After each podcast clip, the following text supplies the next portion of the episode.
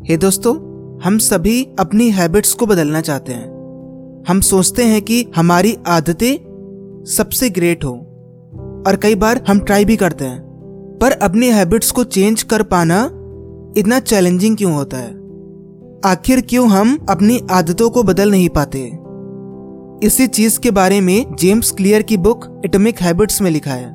The most effective way to change your habits is to focus not on what you want to achieve, but on who you wish to become.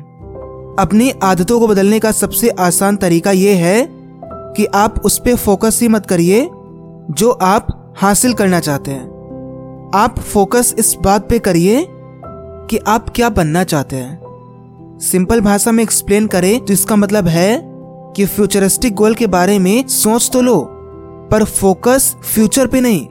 Present में अपने आप पे करो। ये rule सही इसलिए है क्योंकि अगर हमने अपने गोल के अकॉर्डिंग खुद को बदल लिया, खुद पे फोकस करके खुद को तैयार कर लिया तो जो आप अचीव करना चाहते हो, वो तो बहुत आसान हो जाएगा। अब रही बात इसकी कि आदतों को बदलना कठिन क्यों है। इसके भी दो ही कारण हैं। अकॉर्डिंग टू दिस बुक पहला कारण ये है कि हम गलत चीज़ को बदलने की कोशिश करते हैं।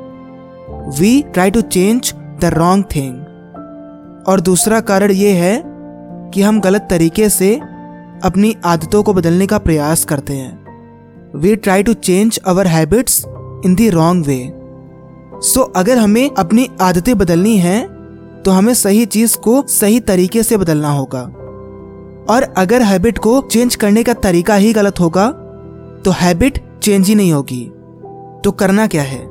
सबसे पहले ये देखना है कि जिस आदत को हम बदलना चाहते हैं, वो बदल सकती है या नहीं।